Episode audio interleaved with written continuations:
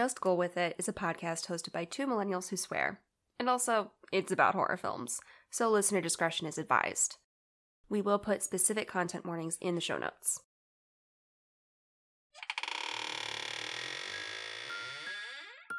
Boo.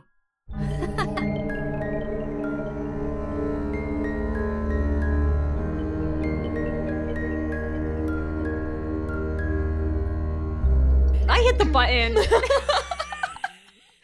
Are you ready? It was really something. What was the one that I said really sad? it was when you were telling a joke and I went because I had like coughed or taken a sip of something. That's one of my favorite clips ever. Is when you're telling a joke and I'm dying in the background. You're like, and then they did this, and I'm like, uh, uh. I forgot. You roasted me for that. You kept playing it back, like listen to you not caring. You just kept going, and I'm like, like it sounded like I was gasping for air. It's like she'll be fine. we don't have time. I don't know. I think I left it in. I'm feeling good though. I'm feeling great. Don't look into my eyes, please. My eye eye. My eye eyes. Um, speaking of Well, feeling great, yeah. Speaking of feeling really good, feeling really good Uh-huh. and totally fine and normal. And Yeah, this movie is and all well. of those things. yeah, We're talking about the people under the stairs. we sure are. A patron pick. It is a patron pick. Yeah, Wild. This was our first what three way tie, yeah. and then luckily he was my mother. Uh-huh. Everyone, if you don't like this movie, blame my mom. Sorry, I love you, mom. Um, At the very top, I was like, "Thank you, Kelly." so, yeah, she broke the tie. I don't know why she chose this one. Maybe she, I don't know if she's seen it or if she just was like, I like the sound of that. Yeah, but I'm excited to talk about it. same. There's a lot going on. There's a lot. There's a on. lot. Just when you think you figured it out, that man shows up in a lot of leather, and you go, "No, I haven't figured it out." and I'm like, oh, I didn't have any words. I only had face in that moment. so weird. So fucking weird. So yeah, we're talking about the people under the stairs. Go, daddy. Make it safe for mommy. You think that is funny? My favorite quote. I can't wait to say it. I was I had to pause it and laugh Mhm. and then keep going because Yeah. it made me laugh so hard. Okay, do you want some facts? Of course I do. People Under the Stairs. This was made in 1991. It's written and directed by Wes Craven. Boy, that Mm-hmm. that, that man. Uh, also made Nightmare on Elm Street, Scream, The Hills Have Eyes, Swamp Thing, so many others. I mean, you know, it's Wes Craven. Everyone loves it. That's camp. what?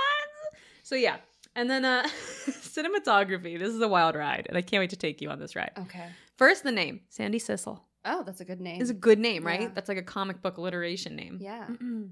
So the cinematography, Sandy Sissel, also made Camp Nowhere, Austin Powers, The Spy Who Shagged Me, Oh my god. Exit Wounds, Barney's Great Adventure, and then a documentary about Mother Teresa.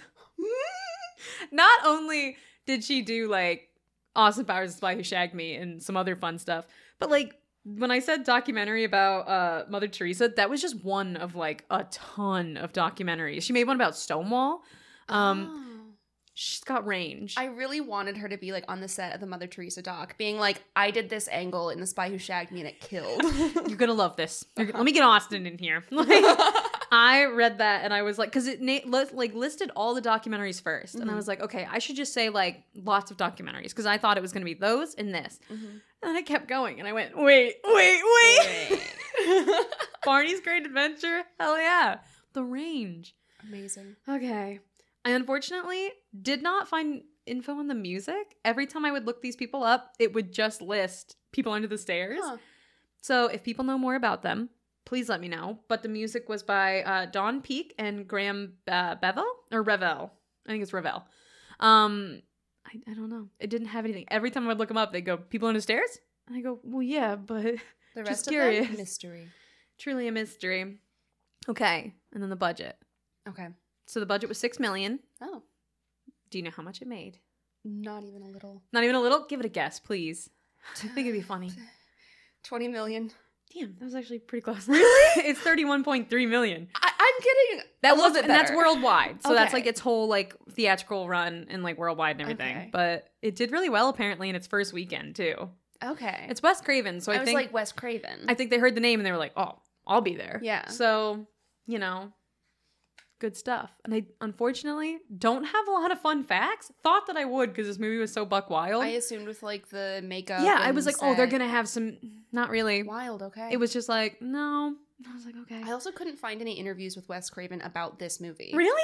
I is he like ashamed? Like he's just like, I don't know about all that. He taught like the thing is is that I was finding people talking about interviews about it, but I couldn't find the interviews. I got like He's hidden them. he hid them He's hidden them. from beyond the grave. he was like, get those out of here. um, my only fun fact is something you probably already know, but I'll say it anyway. Mhm. Hopefully, this isn't what you're gonna talk about. Um, so the film was loosely based on real life news story from 1978. Uh-huh. Two burglars broke into a home and inadvertently discovered two children who had been locked away by their family. Yep, I briefly talk about that. I, I wondered it was the only fact that like popped Yeah. up other than the fact that like it's filmed in an actual house in like Oh, California. Yeah. Um and like that was really it. There just wasn't a lot. Uh the the couple in the well, the brother and sister in the movie, um, they had played a married couple in Twin Peaks Oh, and yeah. people loved their performance or Noreen and Big Ed or Yeah. Scary Ed or I think it's Big Ed. or Bad I don't know. I I've don't never know. seen it. Sorry, everybody, don't yell at me. Um, but yeah, people like I guess whoever did, did the casting or whatever and decided they loved them in that and said, "Boy, get them in here." And you know what? Incredible. It was a good job. They did. They they really played those roles. They really played them. They. I can't wait to talk about it. It was a buck wild film. yeah. Whew. So those are my notes. I don't want to. I don't want to. I will for you. Thank you. I can't. Physically, my body's rejecting it. I want to tell you in advance. I also give you a gift in that I wrote my own summary as well. Yeah, because Well, I that's didn't not like. good because yours is always going to be good. I don't want to go first. I also read the Rotten Tomatoes and IMDb Okay, ones, which I don't like. Yeah. Okay. They're just gonna be a sandwich. Um, Yours, Rotten Tomatoes. yeah. the Rotten Tomatoes sandwich. A, Uh, yeah. um, a, a burglary goes especially wrong when a young boy discovers people under the stairs. That one was too too on the nose. no, that was that. I think that left a lot to be imagined. And yeah, like, to, they're it- not just on. They're not chilling under the stairs. No. What are they doing then? What are they doing? Who knows? Every time someone says burglary, I think of the videos of like Scottish folks. Oh my god, burglary. burglary, Burglary. tarantula. They really struggle with burglary, which I love. Burglary. There's always the lully. I'm like, where are you getting the extra lula? What are you doing? I love you, Scottish people. If we have Scottish fans, please, Oh God, God. send us clips of you saying burglary. that will make my month. it would make me so happy. Burglary. you can send us words that we can't say. Yeah. Any word that's not oh English. God, there's got to be a bunch of words I can't say. I can't even say normal words that I can't. Well, they're all normal words. I just can't say them. I can't. I give up on words most of the All time. right, give me all of these summaries. Okay, Rotten Tomatoes. Oh boy. Rotten Tomatoes really just put it all out on the table. Oh, And okay. I think that's very bold of them. Yeah. Okay. Much like me. When young Fool breaks into the home of his family's greedy and uncaring landlords, he discovers a disturbing scenario where incestuous adult siblings have mutilated a number of boys and kept them imprisoned under the stairs in their large, creepy house. As Fool attempts to flee Oh. before the psychopaths can catch him, he meets their daughter Alice, who has been spared any extreme discipline by her deranged parents. Can Fool and Alice escape before it's too late? Wow, they really just gave us everything. I know. Wow, okay. Yeah. Like, Leave us wanting nothing. Okay. you go, girl. Give us too much. oh, God. All right. And IMDb, you know, is a little bit more a little more modest pithy? about it. A little yeah, pithy? a little bit. Uh, two adults and a juvenile break into juvenile. Ju- I don't know. A juvenile. A juvenile. Uh, two adults and a juvenile break into a house occupied by a brother and sister and their stolen children. There, they must fight for their lives. Okay, that one's Yeah. not terrible. I mean, you know, you can't just say they're adult children, Mm-mm. but okay. I also got. Um, I just don't like when we use juvenile to describe people, especially when it's like a black boy. Yeah. Because juvenile to me is always connected to like juvenile delinquent, juvie hall. Yeah, yeah. like those sorts of things. And I was like, you could just say child. right? young He's boy. a child, a young man. And so, like, the use of juvenile to me, I'm just like, I don't like it's that. like, mm, I got, you know, touchy about Yeah. it. So, my summary. yes. In this comedy action thriller, nothing is as it seems. The Robesons are hiding more than gold in their basement, and Fool must outwit and outrun Mommy, Daddy, and Prince in order to save his mother, his home, and his new friend Alice. Why did I even say anything? you know, like it's stupid that I even said anything. No, I liked yours. Ugh. I, I I laid too much on the table. It's okay. That was beautiful. Thank you. That was really good. Thank you. I liked it. I'm scared for what you covered about this. Hmm? I have no ideas. Okay. Well, it's probably the most not not the most straightforward nerd corner. I thought you were gonna say the most sad, and I was like, No. you've covered AIDS." this is not the most sad that I've ever Okay. covered. No. No. First off, this movie was not what I was expecting. no, not at Uh, all. I had come across it when I was researching Housebound, so I knew there was at least like yeah, some connective threads Mhm. there, but I had no idea what the actual themes in this were going to be. I've actually seen this before, and I still didn't know. But I watched it when I was younger, so I was like, Yeah. I know there are people in the stairs. Yeah. Nothing, nothing else. So while watching, I was like, okay, we have some satire here.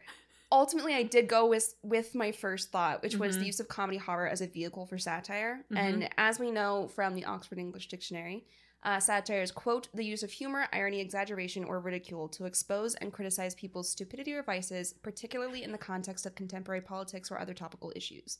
Damn. Wordy. love it.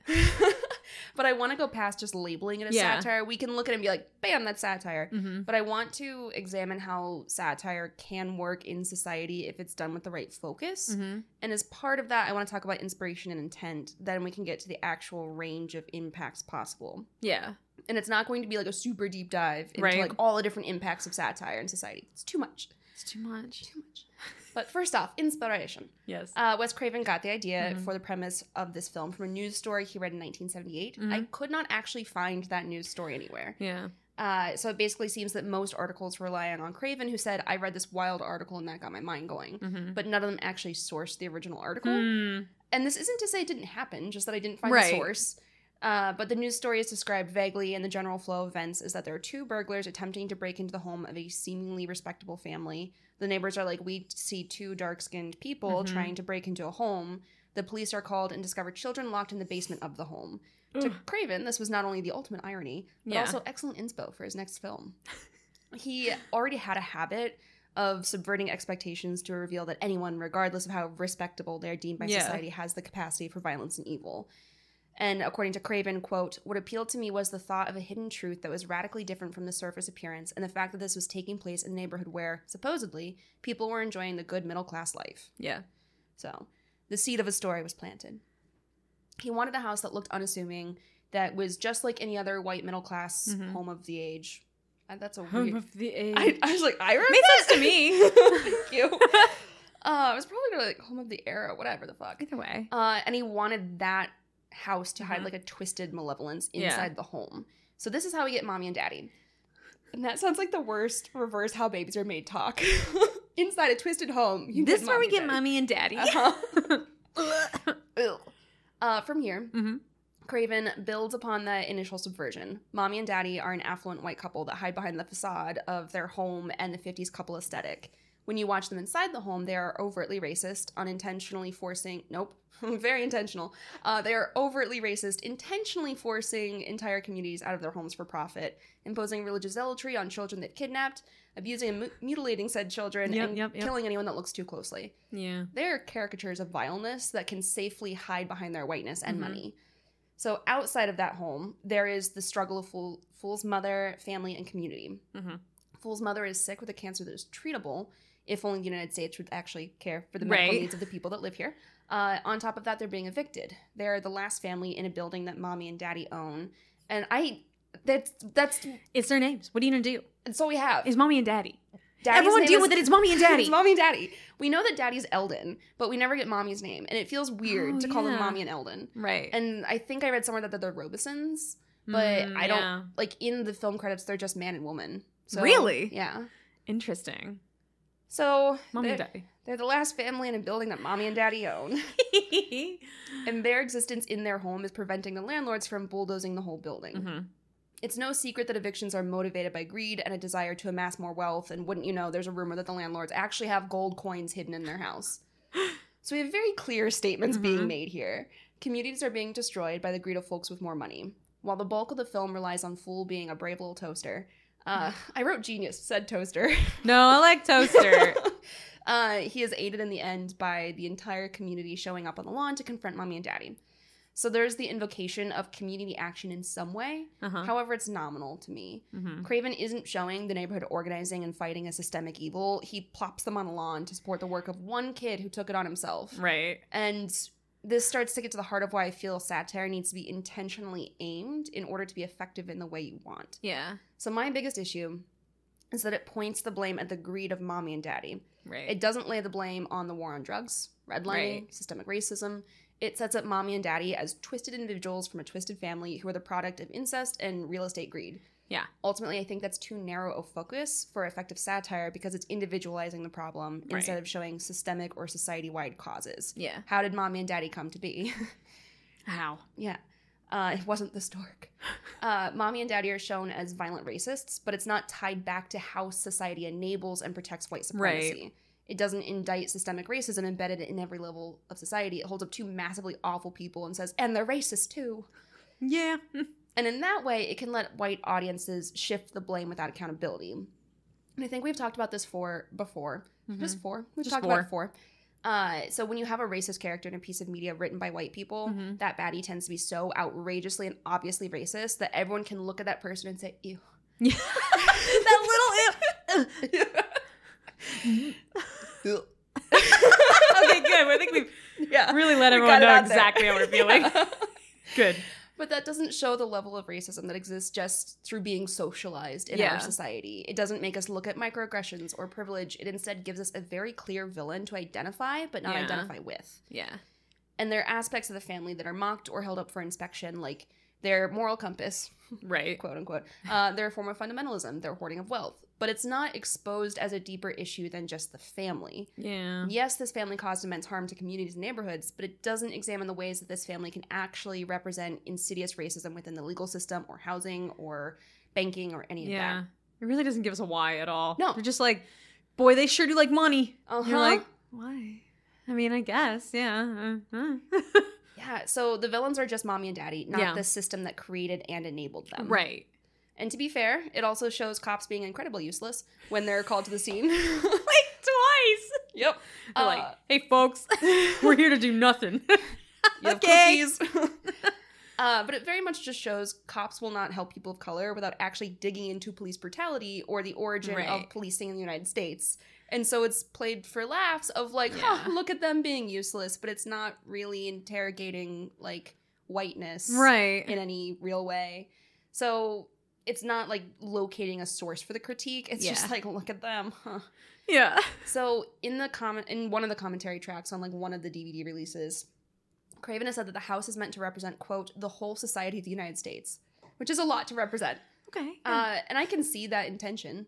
I think that focuses on a leaf instead of a branch, or yeah, like, focuses like on a leaf on a branch instead of the roots of the tree. Right. It's like I'm going to look at this one outcome and just lambast it, but it's not saying like, well, what grew that leaf? yeah. And I think that's important. So I'm not trying to shred this movie. like No. it came out 30 years ago Yeah. and has been largely lauded as being ahead of its time. Yeah. And we've talked about before how saying something was like, you know, it's it's It from didn't a age well, yeah. or yeah, stuff like that. Yeah. Jordan Peele identifies it as a source of inspiration for Get Out in a way that like oh, it okay. takes suburban whiteness and reveals the evil within it. right. My critique is basically saying like this is satire pointed in the correct general direction, but not incisive enough. Yeah. it's not like cutting actually to the heart it's of trying. the issue. It's yeah, trying to get there. it's trying, but like, yeah, it has a little bit of stuff to do still.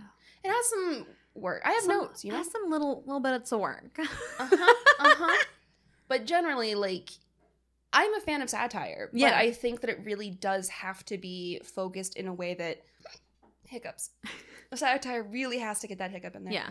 Um, but it needs to focus on like what creates the violence in society instead of looking Yeah, yeah, at yeah. the end result and being like, oh, Reaganism, am I right? Well, what led to that? Right. Like, what upholds that? Yeah. So that's society. Beautiful. Thank you. Yeah, that was one thing that like I because I like this movie. I'm just gonna Yeah. say it. Oh, I like I've it. had such a blast. It's wild as fuck. But it's pointed in the right direction. It's it's doing its best. But Mhm. while I was watching it, it was kind of like, how'd they get like this? I Uh-huh. was like, what is going on? I understand where they're coming from and I understand where they're trying to go. Yeah. I was just like, well, just give me I need some backstory. yeah. Because if not, I, I truly just don't understand how they got like that. And in my mind now, instead of being like, oh, society is racist and society is this, instead I'm just like, oh, they're weird. Like, Yeah. Because they're just fucking weird and racist. Because, like, oh, they made cheap coffins for big prices, and then Right. they got crazier and, like, more incestuous every year. And I'm just like, So what you're saying is that they're greedy, racist, and that the I don't know, fucking weird. I- fucking weird. and uh, but why? But why? Get to the root of why. Yeah. What's the intent? But uh, interesting. I like that. oh, thank That's you. good. Wow. Wow. um, my I'm gonna tell you right now about my notes. Okay? I'm excited. I wanted to take notes on like real things Mhm. and be like, what was the lighting like? What was this like? But this movie was so weird that all I did was make weird observations. I kept going, what? A what? Uh huh. So no guarantee that it's um great. I let's get into it. I have my like normal length of notes, but I had very few to copy over to my Yeah, actual like- notes. As I was doing, because like what I do is I keep my voice to text, whatever. Like I'll just take little notes as I'm watching it. And as I was watching it, I was like, good, yep. And then at the end, I read them back and I went, I said nothing productive. I truly just went, ah, whoa, whoa. Like, it was just reaction. I had constant things of me trying to like track what was happening. Yeah. Where I was like, okay, they're in the bathroom and then this, and then wait, they're shooting through the Right. walls. What is that suit? And like I kept bouncing just, back. yeah, and it was just like, oh, whoa, whoa. There were so many things to see. And if you looked away for a second, you would be like, who is this now? Now what's happening? Mhm. I couldn't afford it. I couldn't afford good notes. Um, I can see where like they tried to do some what is the word I'm trying to think of? Like symbolism or something to Mhm. like further their Metaphor, satire. You know, with like the stairs. yeah. About how it's like he got all the way up there and then this white guy pulls a thing and all of a sudden he's all the way back down where he started. Well, Yep. you know, I got it. I was like, I see what you're doing. I get some of it. But then other times I'd be like, but what's with these people under the stairs? Uh huh.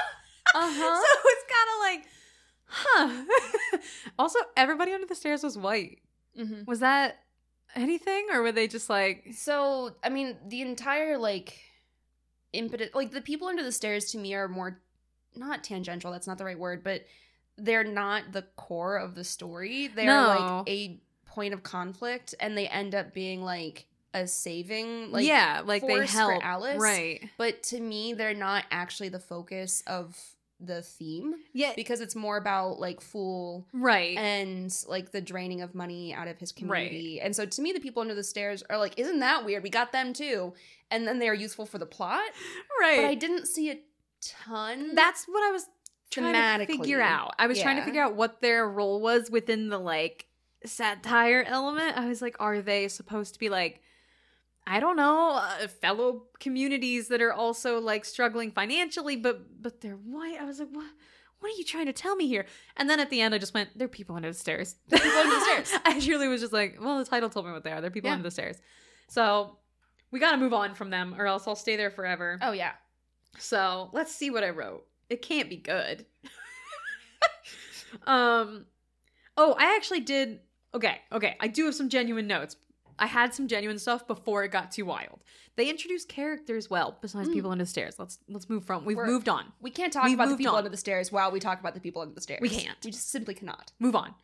Grow up. So but no, they introduced characters well. I'm not saying that they get their intent correct or they get, you know what I mean? Yeah. but they introduced them in a way that felt natural Mhm. rather than like hello my name is fool i am this yeah you know what i mean like it didn't feel like i was being hit over the head with the info about the character Mhm. so when they introduced fool in the very beginning with the tarot reading you never even see two of them but you really understand their relationship and you understand like his vibes in the movie kind of Yeah. And then like the way she describes him as the fool and that's his nickname and it's like oh it's not a bad thing. It just means that you're ignorant and you're starting out and like you're new to this. I love that. Yeah. i was like oh that's great. So i already got a feeling for like him his family his sister like his relationship to all of them. And then we get leroy who like even though we don't get a ton of info about him and like his relationship to this family i feel like that felt intentional where it's like his anger was so like I don't know, was all of him. You know what I mean? Like that was kind of his character was that he was angry and he was willing to do whatever it took to like you know get his revenge, even if it meant just leaving Fool like in the dust or whatever. So I was like, I get it. I, Yeah. I, I don't understand necessarily how it plays into the the theme, but I get it. they used Leroy as a vehicle for like every sexual innuendo that they oh, could oh, I get in know. there because he just constantly like he made a joke at one point to Fool and was like, I don't even know I don't even know what that means. And He would say things, and I'd be like, "Wha- for what reason? too young for tits, too old for ass, fucked either way. I don't understand. Yeah, and I was like, what?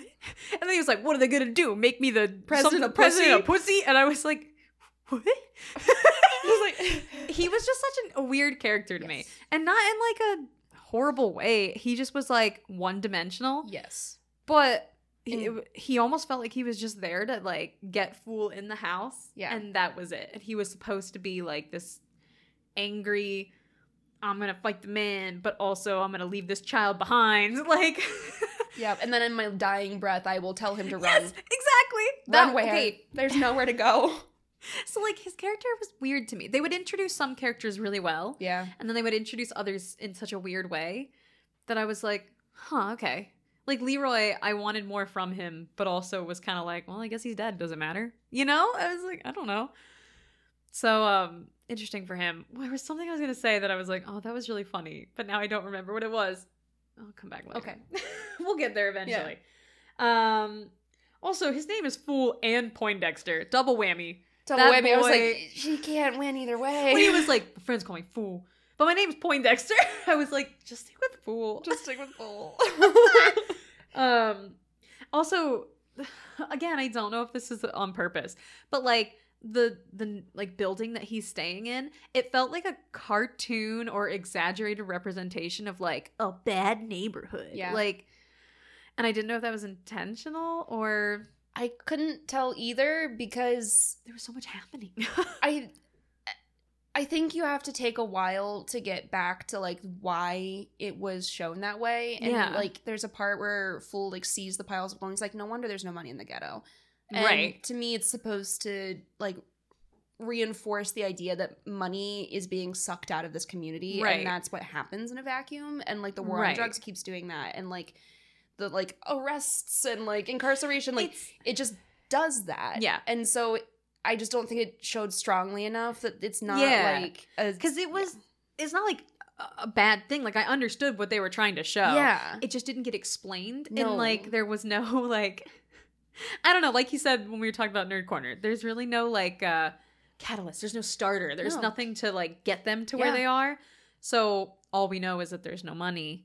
And if there's no money this is what happens and i'm like but there are other things too and it's so I feel like you have to kind of like if you're going to be a white director and be like, look Yeah. at this awful living situation and all these people doing bad things. Right. Like you're not doing a good service unless you contextualize what Like- people in power have done to create that situation. I was like, you, you, you can't, yeah, just, he really just was leaned hard into the, well, they're freaks. it's like, Guess, but there's got to be more to it, my man. Um, I was honestly surprised because it was like a white director and everything. I was honestly very surprised to see people who weren't white in the ghetto, like in the neighborhood. I was like, wow. Because remember when we watched Candyman? Mm-hmm. was I don't was anyone or was it just basically like "Ugh, black communities? This is what happens. Like Yeah, I think that was that was a little rough. yeah. Yeah, because I remember we talked Yeah. about that and we were kind of like, oh, the white savior came in, Uh-huh. and don't worry. I was genuinely I watched this and I went, oh, you included white people in this neighborhood too. Wow, I was like surprised, Wes Craig. Uh-huh. Uh-huh. But all right. Um I also wrote kill Leroy and then I said just saying. he really pissed me off. That was literally one of my first notes. So I was not a fan.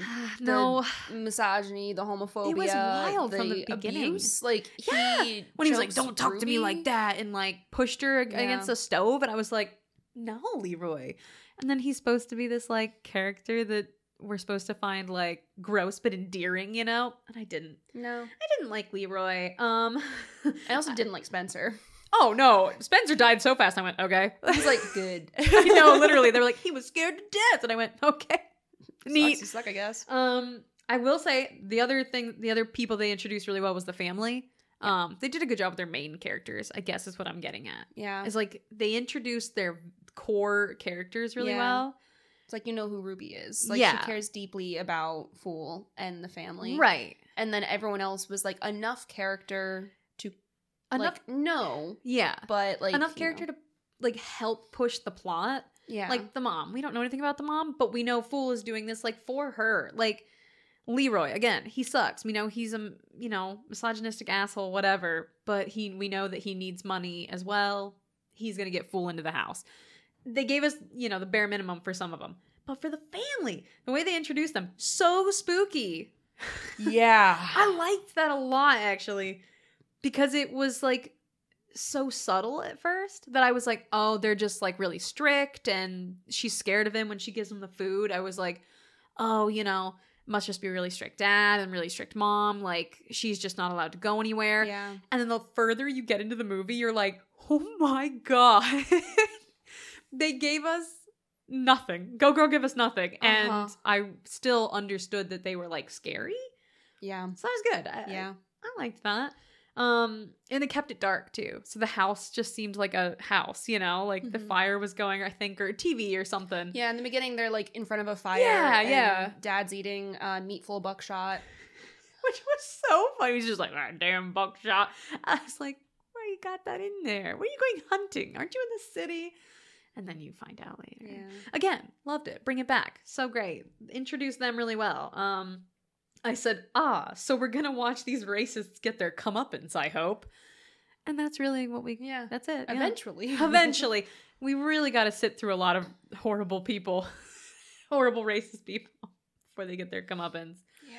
With like actual slurs being dropped. Yeah. I was like, dang, really going hard into it, huh? Okay. Because sometimes they just make people kind of shitty, and you're just supposed to be like, well, they're the villains, so you know, they're kind of shitty. And this one, you're like, oh my gosh. I fear for how shitty they are. Yeah. Guess that's the point. Um, this was one thing I noticed technically that I couldn't tell if it was a me thing or a you, a both of us thing. This is near Um, you. near you. Uh, it sounded like they were dubbing in some of the lines after. Did you notice that at Oh. all? Sure didn't. Because they do a little, uh, like a lot for some movies Yeah. where like if they're struggling with the environment they're in, if there's Yeah. wind or anything, they'll just like have the people say their lines and then they'll bring them in later and be like, now say them again. And it just sometimes would sound like that. Mm-hmm. And I would watch their mouths so closely to be like, say it. and then I couldn't tell because they do a good job, obviously. Yeah. I think they were dubbed in. Some of them. Not always, but there were a lot of times where it would be really crisp and Uh-huh. like so enunciated and clear that I was like, you are saying that into a mic. There is no way that you were sitting in a van talking right now. Amazing. um Did not clock that at all. that is something I'd be interested to find out. Yeah. I don't know if it's true. I But am also to believe you. now, Juicy Foley. Oh lordy, yeah. Oh my god. yeah. This was one of those ones where you could tell that they were doing like Foley work and it was so cool. Also, now that I know what Foley is, my girlfriend's a nurse, and now that I know the other definition for Foley, I'm always like, oh my god. I'm not talking about catheters. I'm not talking about catheters. Juicy Foley work. Um, you could hear like the footsteps when he would walk. He'd be like walking, and it wouldn't match his foot perfectly, but it was so crisp. It's like dun dun dun. I thought it was so fun to watch every time they would do anything like p- close a door it would happen just slightly like before or after and i'd be like yes absolutely Uh-huh. ah that's the, that's the good stuff that's when you know you got it Oh, good yeah. so absolutely juicy foley for the 90s too Yeah. coming out of the the 80s so i was like mm, i see we're still Mhm. crisp Mm. uh this woman with her face window I had a I had a series of moments with the face window. face window she closed it again and open it. And I was like, girl, just open the door. and I I felt like it ended up being so fascinating to have like what your first impression of mommy is and then mm-hmm. when you actually get inside you realize like no she is the dominant one in this pairing Yeah. but she seems not timid but very cautious She seemed very cautious and she seemed like she was doing every in the beginning Yeah. for him. Like Yeah. giving him dinner, doing this. So I was like, oh, she's like subservient to him. No, no no. she is not she is not. With her little window. The anger He'll she open had. my window He'll open a window.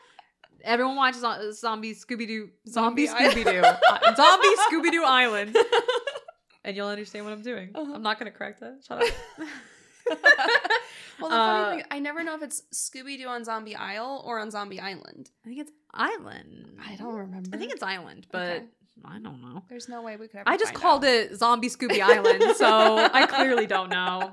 Uh, also, did you notice the handcuffs on the roof when they like they do like a bird's eye shot that like slowly? I, I can't remember if it's when the van is pulling up or if it's when Fool is first walking up to the house to be like in his Eagle Scout uniform. Yeah. There's they like pan down from the roof and there's just handcuffs like littered on the roof. I sure did not. I could be wrong, but I, believe you. remember, I remember seeing it, and I wrote handcuffs on the roof? Question mark. Uh, my only assumption was that it was Roach, and how many times he's been like caught, and how many times he's been like nope, and gets rid of his Yep, yep. handcuffs. So I was like, that's a neat touch if it is. Yeah. Um, they had Or all the people you that tried to escape and Right, were killed yeah. before they could. so either way, I was like, yeah. we're getting a taste of something sinister here. Yeah. Um, so they had some good details. Every now and then, I'd be like, hmm, I see what you've done. It's good. The set dressings were fun.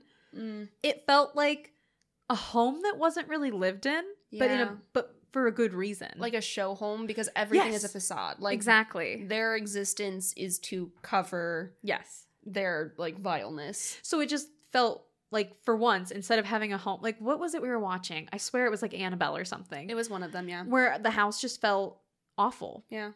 And I was like, this is this isn't lived in at all. I'm not Mm-mm. getting any there weren't boxes. They had just moved in. I was like, what is going on? Whereas this one didn't feel lived in, but for a good reason. I was like, mm, okay, smart. I like that. Uh her face went in. Why does Spencer look like he's aged 30 years?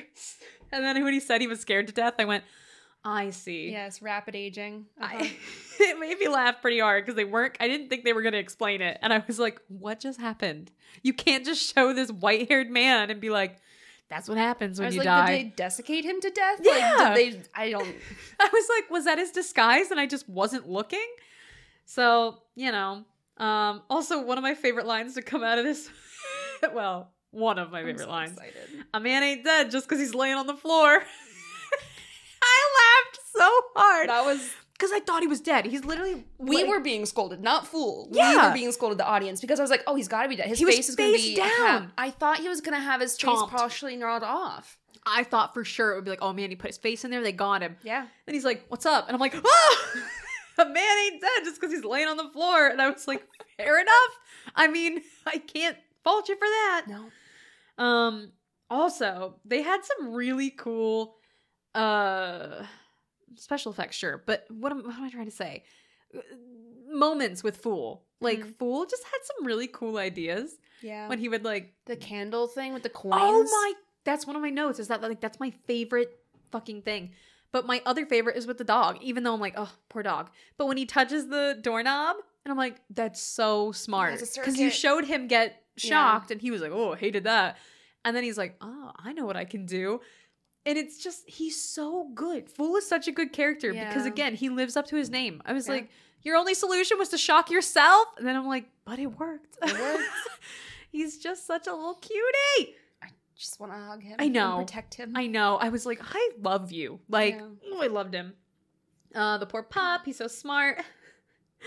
and then I said, uh, just save Leroy's life, and now he won't let him in the closet. What a dick. And then he immediately dies, and I went, oh, there he goes. As soon as Leroy wouldn't let him in the closet, I was like, "Oh, this will be his downfall. Yeah. this is how Leroy dies." And I was like, because good. he was in the closet." he literally, like, fool literally was willing to fucking shock the shit out of himself to get that dog off of Leroy and was like, you just gotta trust me. And then immediately he went, bye. just shoved a child out of a closet. Mm-hmm. a child that he got into this situation. I did laugh really hard though when he goes, "Run, fool!" and then she goes, "What did he call you? A fool!" And then I Uh-huh. was like, "No, it's funny. That's funny. Uh, your nickname is saving you." um, also, this was my real favorite line. This made me laugh I'm so so, hard that I had to pause it. Uh huh. Was when she Alice has saved Fool, Uh huh. um, and she's just sitting in the corner, and he looks all scared, and he's like, "What? You've never seen a brother before?" And she goes, "I don't have a brother." I was like, "Alice, you sweet summer child." I know. Yep. And then when he goes, "I mean a black person," and she's like, "What?" like, I also cackled at that. because like you gotta love Alice. There's truly not a racist bone in her body, mostly because I don't think there's a thought in her head. no. And that's not her fault, No. but it is very funny Yeah. to watch in this specific situation. Obviously, I'm not saying what happened to Alice is so funny. I'm just saying that the way that they're portraying this character, she did a great job. Yeah. Because, like, obviously, this movie is supposed to be a comedy. And if they weren't trying to play some of this for laughs, I'd be like, this is so fucked up. Yeah. But because they are, I'm like, yes, I can laugh at your lines. Uh huh. She cracked me up. Things would happen and she'd be like, they don't get it. when he was like, don't you want to go outside and see the trees? And she's like, what? Mm, trees. I don't know this. Oh, poor Alice, you sweet, sweet baby. I just laughed so hard. You have never seen a brother before. I don't have a brother. Well, another line. It's like, your father's one bad mother. Your mother's a bad mother yeah, too. that was so good. oh, your mother's a bad mother. Yep. And she's like, "You're speaking evil." Was Alice. Oh, you poor thing. oh man. and then this is when we get the iconic moment. This oh boy, the twist and turns. He's already been shooting at him and he's mm-hmm. chasing him. And then he all of a sudden turns the corner and he's in this full leather getup. And you're like, I can't. It's leather daddy. It is Leather Daddy. And I couldn't handle it. I couldn't. I couldn't. Oh my god. Oh, that was so weird. It's like American Horror Story. Who? Yeah, because like, oh my god, where did it come from? He just was like, where did you come from, leather daddy? Leather Dad Joe. leather, leather dad Joe. He just was like a, this, he looked like a regular tall man, and then all of a sudden he's head to toe in leather, and he's like, "I'll get you." I I will. Oh my god. I don't have any words about No, it because I, don't. just because it was truly such an odd choice that I Yeah. don't know what it's supposed. I don't know. I have no idea. I have a trope later, and it was like, well, let me find it because I don't have a ton to say about this trope, but it's bondage is bad, yeah, and it's like he wears a leather suit associated with BDSM, and at some point he there's something else, but like. It, it, I think that the leather suit, aside from being funny, funny as hell. is supposed to highlight that he's evil and unwell, which is unfair to people that practice kink consensually. yeah, right. Like I was like, okay, but it was also just it was really hilarious, and also I love that it doesn't change any bit of his personality. He truly is still the weird, bumbling fucking guy from the Mhm. beginning, except now he's just in full leather, Yes. and you're like, sure. yeah. Th- this movie was just so weird. that At every point, I just go, it doesn't matter. It's fine. Why not? Why not? So I said, what's with the leather? And then I said, punch that dog right in the face. Yeah. just yeah. juicy punch right the way in the face. that dog, I have it in so, my notes. listen, don't ever is- punch a dog. But Yeah. that was funny as hell. This just as a if anyone is listening and has not watched this, if you are sensitive to animals being harmed, do not watch this film Don't. or skip certain parts. right. I will say, they put that dog through the ringer. Every time you think to yourself, this is it for the dog, it's not. You're going to get more. Yeah. I'm sorry. Mm-hmm. They do give that dog a big old punch. Yeah. Um so that was wild. Here's another weird thing that I noticed and I was like, "Kate, we'll have an answer maybe." So they're they're under the stairs, right? These Uh-huh. people. Uh we get we're at a part now where like Roach has saved Fool a few Mhm. times and now he's in the basement. Mm-hmm. He's seeing the people for the first time. Why do they all have a flashlight? Uh, there's it says earlier on that they give them meat and flashlights. I don't know why they give them flashlights, but it's like they get food and flashlights. That's funnier than if you hadn't told me anything. Mm-hmm. What? I don't know why. Why? I don't know. So they put these people in the basement. They cut off a piece of meat from a person they've murdered, and they go, "Here's your meat. Yep. And here's your flashlight." Yes. And they have a pile of flashlights in the corner. Like, great, add it to the pile. Like, what are we gonna fucking do with this one? Do they go and buy them in bulk? Or Did they accidentally like- order too many? or maybe it's like when you first get sent to the basement, it's like, here's your meat, here's your flashlight, keep the flashlight. We are not giving you a second one. This is your flashlight. I just I had so many questions, and the fact that you answered it so easily makes me have more questions. I, what? I don't know. I do not know. Okay, I'm gonna move on because if I don't, I'm gonna lose my mind. Yeah. What? Why? Also, this movie has what every good movie should have a classic crotch punch. Well, bam, Well, bam. right to the crotch. Yeah. I really was not surprised, but uh, it did make me laugh really hard. It reminds me of King of the Hill. Have you seen Mm. that episode? No. Well, there's an episode where Bobby is getting beat up a lot, and he's like, "I'll take self defense classes." But in the while he's taking self defense classes, he finds a different self defense class that's specifically for like women, Mm-hmm. and he takes the class. And then one of the catchphrases when you kick the guy in the crotch is, "That's my purse. I don't know you." So Bobby, anytime someone picks on him, he kicks him in the crotch, and he goes, "That's my purse. I don't know you." so that is what I picture when he did it. I was like, "That's my purse. I don't know you." Amazing. Fun fact: my college, my you know how you decorate your cap. Yeah. Mine had a picture of Bobby going like angrily, and it said, "That's my diploma. I don't know you." Amazing. it did not get enough attention. uh, me and my friends, we all decorate our caps separately, but Yeah. then we put our caps in the middle and we all chose something from the room. yeah, And we thought for a while, like, what are we gonna? And then we decided, you are my rose. And we split it up between us. So, like, one person you, one person R. Oh, I- no. I had rose. oh, so you're thriving. Mine made sense. Oh, good. But everyone else was like, R. I was so proud of mine, and like everyone was just like, "I don't get it." And I was That's like, "That's my purse. I don't know you." I'll show you a clip. It's I need stuff. to see that yet. but it's very funny, and that's what it reminded me of. Mhm. I was like, "Nice." Um, I'm, I'm almost done. Oh, I, one of my other favorite lines is when he comes back. Fool does. And Alice is like, he said he killed you. And He he's like, he exaggerated. Uh-huh. I love that. I wrote that down because that's one of my favorite lines. it was really good. Poor Prince finally kicks Rip. it. Um, loved Daddy's weird little "I got him" dance. yeah. That was a fun dynamic between him and mommy. um, because like she's so by the book. She's like, "We're gonna do this," and blah blah blah, and she's always kind of angry. But Daddy's kind of fun. Like he's disgusting and a freak and weird, but Yes. He would he would do these things, and I was like, "Oh, he's so He's proud of himself." Yeah, I was like, oh, he's in his full leather outfit with a shotgun going, I got him, I got him, I got him. And you're like, calm down, are you okay? And then when she doesn't celebrate with him, for a brief second, I went, be nice to him. and then I went, wait, no, don't. it was like this horrible moment where he was dancing and she was like angry. And I went, he's just happy. and then I went, how dare you make me feel I bad. the other moment. I was like, crushes dreams. That's she how I just- react. I just hated the mom so much because she Oh. scared me so bad that I was like, let him have this. And then I went, no, don't, don't let him have this.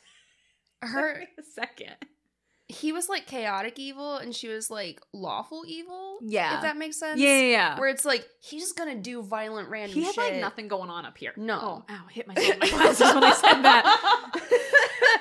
And I think that it got worse with each successive book to the forehead. Absolutely. Um, but she had like a twisted logic that made sense for her. exactly. And it's like, She thought she was following something. yeah, He had no path. That man was just on a wild ride. just shooting every which way. He's he's doing something. Uh, also, the drop down the chimney. That was so. It looked like it looked like they were speeding up like a caterpillar crawl. I, I was like, is this how they did the Twilight vampire walking? I laughed so hard. I want to talk about technical aspects, but I really don't have any other than just wow, what a wild film. yeah. I appreciate their set dressings. I think they did a good job with it. hmm The they had really really cool moments with Fool.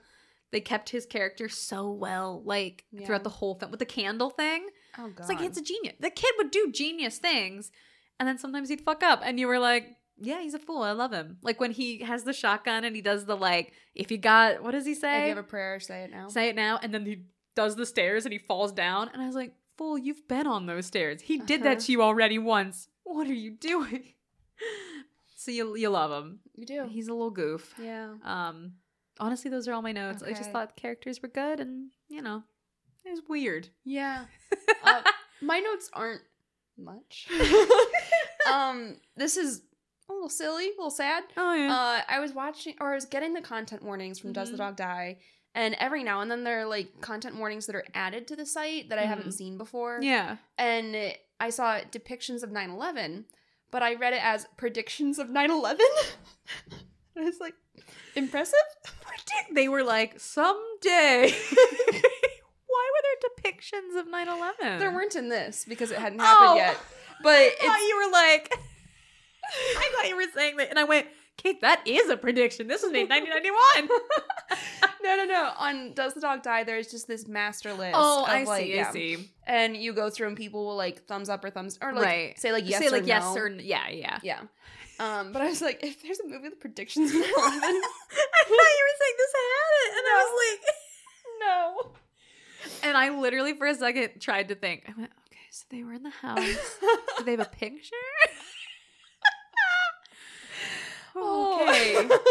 Sorry, that was a wild ride for me. Continue your notes. I'm so sorry. Um, so while I was watching, um, like a little trivia thing popped up, and Yeah. I like angrily exited it. Be- I didn't read it because I do not care for general trivia before the movie begins. I want unsullied first impressions. I want you to know that we had the exact opposite trajectory here. My trivia popped up and I desperately went, No, what does it say? And then it went away and I went, Fuck. And I, I was so sad. I was like, I just wanted to know. And so we had the exact opposite. I was gonna ask you what it was. Now I know not to. I wish I knew. I'm so sad. Amazing. Okay. Um. Damn it. Uh.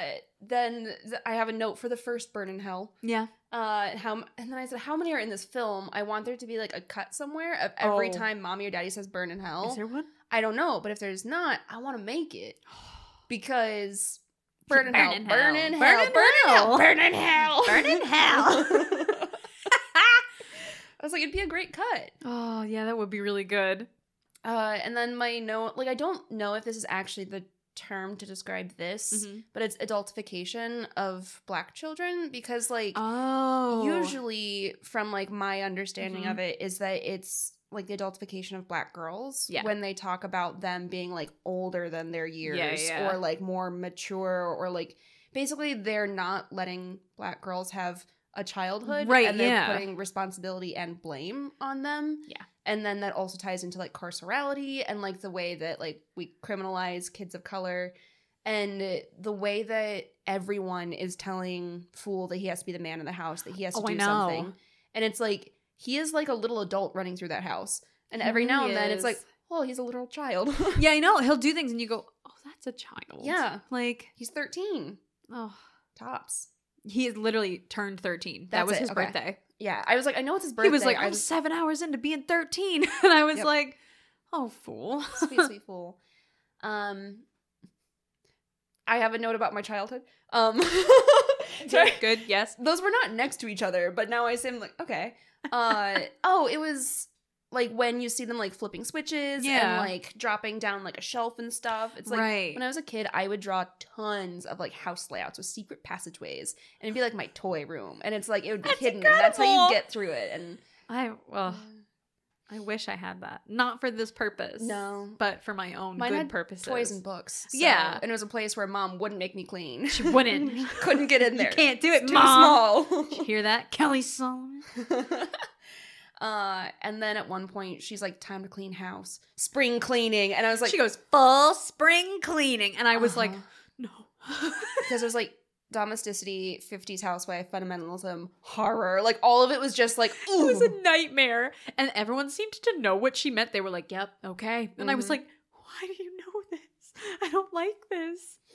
uh, then it, Roach is in the furnace Uh-huh. with Fool, and I, I have it up. Roach is gonna die. Oh, he's dead. it was just so fast. I was so sad. He was just like, oh no. Ro-. it was just so fast that I was type. I was mid typing. Roach is gonna die, isn't he? And oh, he's dead. There was no when I okay, I I had talked about earlier that I'd seen this, yeah. and I didn't remember anything other than Roach dying Yeah. for some weird reason. That's all I remembered. And in my head, it was drawn out and also way further into the movie. Mm-hmm. I thought Roach was there for the long haul, and then Roach helps him like once and then kicks it, and I'm like, what? Yup. what? Yup. He's been Oh, trying to man. catch him for months, one shot, and he's done. Well, R.I.P. he was slowed down, you yeah know, by yeah. someone that didn't know the walls as well as Oh, him. I know. R.I.P. to Roach. I liked him a lot. Rip to a real one. Rip to a real one. Roach. Uh, and then my other notes are just like full making the comment of like, no wonder there's no money in the ghetto. And it's like Yeah. a joke line, but it's also like maybe the broadest indictment of wealth hoarding and whiteness. But Yeah. it's still focused on this one basement It- full of still money. just them. Yeah. yeah. Interesting. Yeah. Yeah. Those are my notes. I wanted to say more, but again, it was just weird, and they also just gave us no backstory to like these characters. I Yeah. so Scariest moment? oh boy, I had a really hard time finding this. I'm really or figure, I'm finding this in my soul. I'm just struggling to like really think of one. You go first if you have one, and then I can like I can go from there. I think it'd be early on when he first like gets scared by the people. Yeah, yeah, yeah. Um, because they're on like one side and he sees okay, uh, Spencer's dead and like part of his hand is gone or Uh-huh. part of his face is gone or something. oh, yeah, yeah, yeah. And all you get are like flashing moving lights and you Ugh. don't fully understand how much division there is right. and if he's safe where he is or Mhm. not. And so to me, like that, like there's moving lights, everything's strange. You don't know how he's gonna get out. Like that was like a scary feeling. yeah. So Yeah. I think I have mine. Mine was um a weird one, but for some reason it like grows me out. Um when she takes her and she's she had just pushed Alice down and she's making her clean up the blood, Oh, which is already kind of a spooky moment. But then when she puts her in the bath, that was horrific. yeah, and it's like boiling, and she's like, "Get in!" and she's like, "It's too hot!" and she's like, "The hell, the what is it? The fires, of hell, are hotter!" And I was like, "Ugh." And then that child is a tomato after. She's Like, so red, and you're just like, oh my god. So I don't know why, but that one just stuck with me. There were a lot of moments, but none were quite like scary enough for me to be like, oh, that's it. yeah. But yeah, yeah, that one really grossed me out. It was Yeah. like, ugh. There's a moment in the film that like really unsettled me. Yeah. And it's when Alice is up on the up in the attic Uh huh. and she has like Fool has just oh, released Oh, I know what part you're gonna say, and I hated it. Yeah. And so she's pretending to be tied up still because daddy has just come up and Right. she needs him to stay where he can't see her Right. so that he can't see that she has like been released Right. from the shackles. And she's like, "Help me, let me down, like I whatever." Right. And he like gropes himself. Ugh. And then mommy interrupts yeah. and is like, "You need to help me into bed." And he like pauses. And to me, that was just like It so was so gross. it was vile. It was and it was so out of left field because like it hadn't been a thing the whole rest of the No. movie like And so it was just like, okay. And then he has one other moment where he's like, he did it with my little girl. I can touch that was Like, right He has a fixation on her purity or just Right. whatever. But there were only like two real call outs to it. And I was like, I don't like that. it was yeah like they didn't have much and it that one just felt like and it was it came out of nowhere it felt like like i understood his not understood you Yeah. know what i mean like i Yeah. saw his obsession with her purity but i didn't notice that until it was right there and i went Ugh. yeah. Uh-uh, uh-uh. uh-uh no so that's a honorable scariest moment My, yeah. Yeah I think actually now that I'm thinking about my actual scariest moment, it's like not something that I have the like visceral reaction to because I'm not someone that has that experience. right But um it's when Leroy is like there's sorry, my brain is like not moving. so daddy um has the gun Mhm. and it's when you first like see him with the gun. So you're Right. like, "Oh, like is he going to like use it to threaten someone?" No, he just fucking shoots. Oh, and so it's when he shoots Leroy because like it it's just so fast. And Yeah. it's like that is like, anything the guns freaks me out I'm not I don't like guns. yeah but then also it's just like that is still the problem where it's Yeah. a white man shooting a black person and it's With just like no thought just so fast just no regard just like, like- without hesitation just like when we watched X, it's the same thing where it's like he did it so fast Yeah. and you get no time to like be scared or be sad. It just Yeah. happens and you're like, oh, Yeah. Oh, okay. Yikes. and it's like i cannot imagine how that would hit an audience who doesn't have white yeah, privilege. right? like I was like, if it's scary to me, I can't even imagine. Ugh. Spooky. scary Is it time for tropes? it is time for jokes we just kind of look at each other like oh it's like- Gotta do it. yeah. Um. So the first two are just pretty boilerplate. Yeah. parents. Yeah. Um. An angry guard dog. I And gonna say gardener, and I went where? When? what? all gardeners are angry. yeah, always. yeah. Um. So the abusive parents one, like they're a, very much a caricature of abuse because Yeah. it's like every level where it's like verbal and physical, but it's like not even like the needling and undermining. It's just Right. like straight up saying it where Right. it's like you're a sinful girl, like you're worthless, like all these Ugh. things. And at first, like early on, I thought it was going to be the more subtle and like insidious type of Right. uh type of abuse where like she gets the plate from her she's like did you lick this Yeah. and you think that she's like really monitoring how much she eats and you think there's like a body image thing and she's like this better fit i just sewed it like you really get the I thought idea that that's where it was going. yeah. Yeah. and then it was like oh you're feeding the people in the walls Oh God. and i was like uh took a turn Yeah, that i right? really wasn't anticipating Oh. yeah but Okay.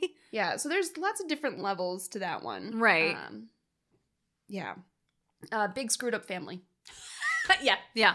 I don't feel a need to talk about that one, Moria. They're big. They're screwed up. uh, a birthday, not a break. So it's it's your birthday. You're still going to have to fight a massively a racist, awful family. Yeah. Poor fool. Uh, Bond one liner. Fool gets a lot of those. He really does. Broken record. Burn in hell. Yeah. Yep. Yep. Uh, evil matriarch. Mm-hmm. Uh-huh. Mm-hmm. I'm a humanitarian. Um, so that's cannibalism. Uh, because like I'm a vegetarian. I'm a humanitarian. I get it. Yeah. Um, like, what? It's like daddy is a cannibal by choice. The yeah. Oh, I forgot that I did this. I call them putts for people under the stairs. The putzes though. the putts are cannibals by necessity. Yeah. Daddy's a cannibal by choice. And yeah, yeah. Oy. Um, kid hero, Mm-hmm. yeah. mhm. MacGyvering, the Yeah, yeah. thing. Made of iron. Uh, Daddy can just keep taking bricks to the noggin. It really and did. just keep jumping around. Yeah. Got no thoughts in there. no thoughts. Nothing to hurt. Just Just conk. echoes. Yeah, when it's it's like like, reverberates throughout. Like- uh, no name given. Mm, We don't get to know mommy's name. Right. I don't care to know mommy's no, name. I'm good. Uh, precision F strike. So Fool drops the F bomb like right before blowing up the Oh basement. yeah. Yep. Uh, refuge in audacity. So this is a really interesting one because refuge in audacity is basically like the charges leveled against me are so absurd that I can just deny them on Right. like how would you even like believe that? So like the example in TV tropes is basically if you're saying, "Oh, and then I knocked out the cop with a candlestick." Right. reads very differently from and then I threw them in my shark tank, but the last second I pulled them out, but then I did electrocute them a little bit with like this thing, and then there is the Catherine wheel, and so like you Oh, get God. far enough that people Yeah. are just like, no, Like no. and so when something is absurd to a certain level, Yeah. you are just like, does that sound realistic to you? And you get away with it. Right. And I think that that's also a refuge in whiteness because Yeah. they can just be like, in my What? neighborhood, I would? Absolutely not. yeah. Uh standard 50s father played with. Surprise Oh, slide God. staircase. Surprise. Surprise. And then finally tongue trauma. Oh, Roach. When he just goes, Roach. eh. Eh, yep. I was like, you don't deserve it, Roach. No. Oh, I like that his solution to that was to just scream all the time. Yeah. And just go, ah! Uh-huh. Uh-huh. Mad respect. I love you. I love the way you do things. Those are good. Thank you. Those were nice. oh, does that mean it's already time? It's time to rate this movie. I have one option. Oh good, because I don't have any. Burn in Hells. Oh my god, okay. Like, I mean, why not? That's Why what they say the most. That's what they say the most. We gotta do it. okay. I've got mine. I've been thinking about it. I'm having a hard time. Gonna isolate that and have it forever. I'm having a hard time. Was beautiful. I'll just take it into my Zoom meetings and play Yeah. that. Just real quick, a little soundboard. Uh-huh. That and then me going. "Ah." I think I'm ready. I'm ready. Okay, one, Three, two, two, one. Oh. Yeah. Wait, no, sorry. That's what I meant. okay. I, was got oh. lost with this one. yeah. We both chose three and a half. Yeah, three and a half burning hells. That felt right. It right? did, yeah. I can't think of like a, a better number.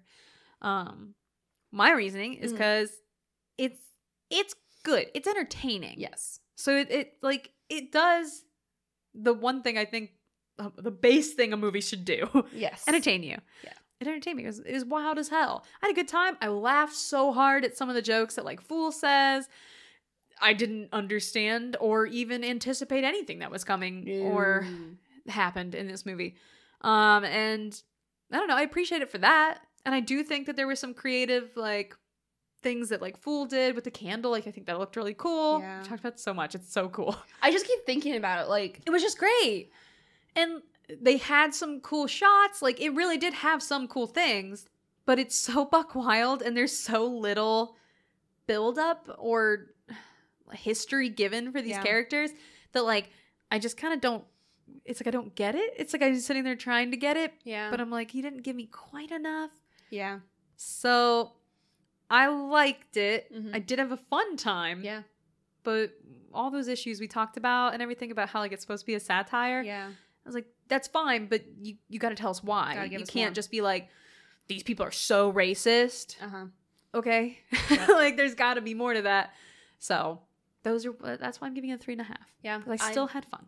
Yeah, same pretty much for me too Yeah. because like it was an entertaining movie. It kept me like engaged. Yeah, I felt like the pacing sometimes like there were so many scenes of them being chased by Prince, like kill Prince kill. And I was like so again? many. It's lost the like, you know, force behind It's it. off the like the the scare factor. Yeah. Like at this point, I'm just kind of like, okay, hurry up. and now they'll be chased through the walls by the dog again. Right. Okay. Um, so like uh, some things felt repetitive. Yeah. And I feel like that is at the detriment of the actual like development of Yeah. the core of the theme. And Yeah. so you could have had fewer times going through the walls being chased by a dog and kind of More focus your satire more. yeah, yeah, I also- absolutely.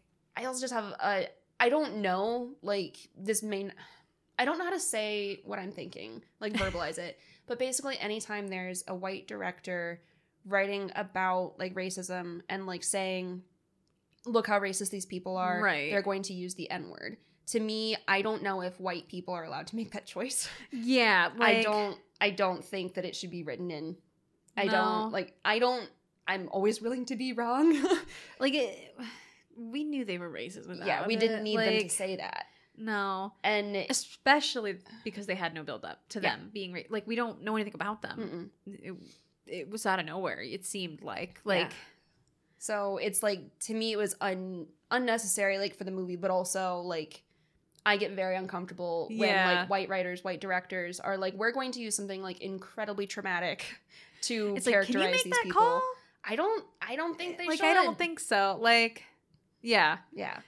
So that was like something that just it- keeps like yeah, because it feels like if you're gonna use the word, you should understand all of the like history and like how it affects people and everything. Yeah. But really, you're just like, I know it's bad. Yeah. it's like oh, how bad, you know? yeah. So I don't know. Maybe I'm wrong, but I And, get what you're saying. Like Fool's entire thing, like he goes in to save his family. Mhm. like to be able to have the money to get his mother to get like the Right. treatable like cancer The surgery and everything. Yeah, basically. yeah. And then he goes back in to save a white girl Yeah. and so it's like if that child first of all child but if he had died saving a white person i would have been like again Oh, I would have screamed. riot Oh. um there's a book that i bought but didn't have time to read before this i'm gonna Mhm. save it anyway for Yeah. another book but it's called the black guy dies first and Ah. it's um an analysis of like black folks in horror yeah, and like how often they're killed first and like the history going back through and like the way that like folks of color like it's i'm We- really excited to read it we have seen in a, too many movies Yeah. where like a black character will die to save the white character. Mhm. annabelle whatever the fuck Yep, and we're supposed to be like, "Oh my god, they're Mm-mm. heroes," when really I'm like, "Stop it." They don't. No. Why? No, so yeah, I was so worried when he went back in. I was like, if he dies Mm-mm. saving that girl, I will scream. oh yeah no but he didn't. So he didn't he thank God. But uh and he feels like a million dollars small victory. Feels like a million dollars.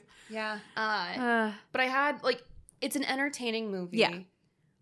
I can see the intent of the satire. I think that it should have done better. yeah, it like you said before, I can see where it wanted to go. yeah. So Yeah. I'd be interested, and this is a controversial opinion. I'd be interested to see like a remake of this, but done well. I think they floated that for a long time. Did they really? Yeah, like I think even Jordan Peele said in like 2020 or something that he was Oh. going to do it. I just like I I would be interested to see this movie done kind of like they did with like I mentioned this earlier Candyman. They did Mm. remake Candyman, but they like wasn't it was a black director Yes. and like it- like you could tell she understood these issues and Yeah. actually cared about them. And I would be so interested to see this movie remade, still a comedy. Yep. But like not by a white person. not by a white person. Yeah. So like they could make it and actually understand and maybe Yeah. give us the the background that we need to hate these characters and not just because you know. and like tell a story from a lived perspective. Yeah, like Instead of someone being like, just- "I'm gonna do this for you," like pretty mm, much, yeah. Like I was like, mm, okay, Yeah, it'd be interesting. I don't know. yeah. No, I would watch that. All right, well, I'm glad Jordan Peele. Do it, Jordan. My Do good it. pal, Jordan. Do it. Yeah, be awesome. we're like super tight. We're like, buds. Uh, yeah, I need to like look that up again because I think I remember seeing like someone was like, "Oh yeah, we're totally gonna like do a remake or like a TV show or something." But that was like 2020, and we know how things happen. we know how things go. Yeah. Huh? Interesting.